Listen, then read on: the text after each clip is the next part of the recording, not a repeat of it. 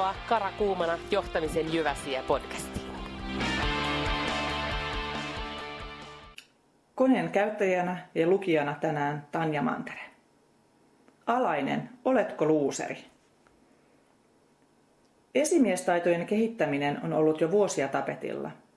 Hyvä esimies luottaa, ohjaa, kannustaa, palkitsee ja kuuntelee. Hän on kiinnostunut alaisistaan liiketoiminnasta ja itsensä kehittämisestä – hän hyväksyy alaistensa erilaisuuden ja sopeuttaa johtamistapansa yksilöllisesti. Hyvään esimiehen sitoudutaan. Hän on työhyvinvoinnin ja kestävän liiketoiminnan kulmakivi. Mutta näinköhän se liiketoiminta lähtee kukoistamaan ihan vaan esimiestaitoja kehittämällä ja alaisten erilaisuuteen sopeutumalla. Loppuun asti hiottu esimies on yksinään kuin puunkuori. Ei auta vaikka olisi moniottelija, sosiaalitaituri ja ihmeiden tekijä, jos organisaatio ei ole hommassa mukana. Organisaatio on yhtä kuin tiimi. Tiimi on yhtä kuin tiimin jäsenten summa. Summaan taas vaikuttaa jokainen työntekijä omalla panoksellaan. Jokainen.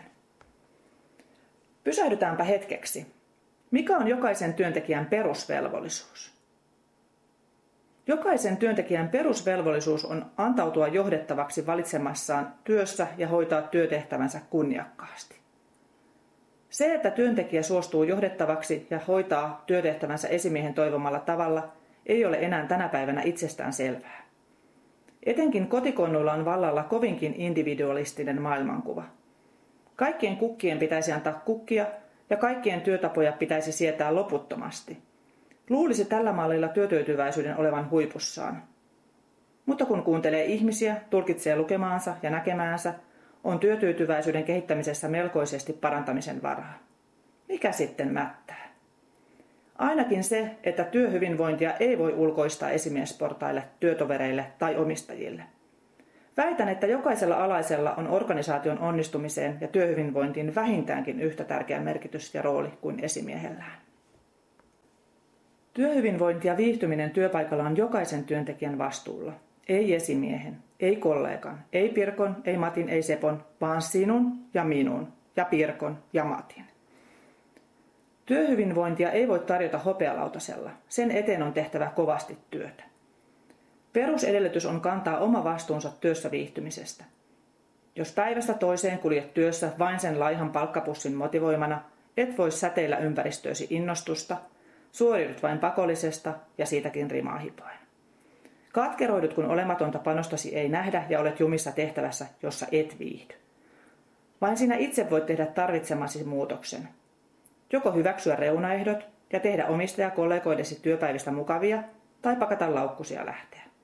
Pahinta, mitä voit tehdä ennen kaikkea itsellesi, mutta myös työympäristöllesi, on nielaista ja jatkaa tyytymättömänä sitä, mitä sitten oletkin tekemässä. Esimiesportaan syyttely ei oloasi helpota. Sen sijaan rakentava keskustelu oman työsi edelleen kehittämiseksi esimiehesi kanssa voi kantaa hedelmää. Haasteellisten ja itseään motivoivien työtehtävien löytyminen on myöskin meidän jokaisen omalla vastuulla. Jotta tässä tehtävässä voi onnistua, on tärkeää tunnistaa oman työympäristönsä reunaehdot. On myös tärkeää, että tunnet itsesi ja tunnistat kykysi ja mahdollisuutesi realistisesti. Voi toki olla, että esimiehelläsi on tämän hetkiseen tilanteeseesi paljonkin valtaa. Tulevaisuuden valinnoista päätät melko pitkälle itse. Taas kerran voit alistua ja jäädä paikoillesi tai voit kehittää itseäsi suuntaan, joka avaa itsellesi ovia tulevaisuudessa. On totta, että työnantajan etu on kehittää työntekijöidensä ammatillista osaamista. Mutta jos yrityksestäsi huolimatta esimiehesi ei päästä sinua koulutukseen, niin oma vastuusi itsesi kehittämisestä kannattaa ottaa melko vakavasti. Itseään voi ja kannattaa kehittää myös vapaa-ajalla. Uuden osaamisen, uudenlaisten näkökulmien ja raikkaiden ajatusten metsästämiseen kannattaa nähdä vaivaa. Kaiken ratkaisee asenne. Älä missään olosuhteissa suostu luuserin asemaan. Hyvällä asenteella taklaa tiukassa tilanteessa helposti jopa hyvän asiantuntemuksen. Hyvä alainen on motivoitunut, hän on sitoutunut, hän on luottamuksen arvoinen, hän huolehtii omasta osaamisestaan ja omasta ammatillisesta kilpailukyvystään. Hän jakaa osaamisensa muiden käyttöön. Hän ymmärtää vastuunsa työyhteisöstään ja omasta viihtymisestään.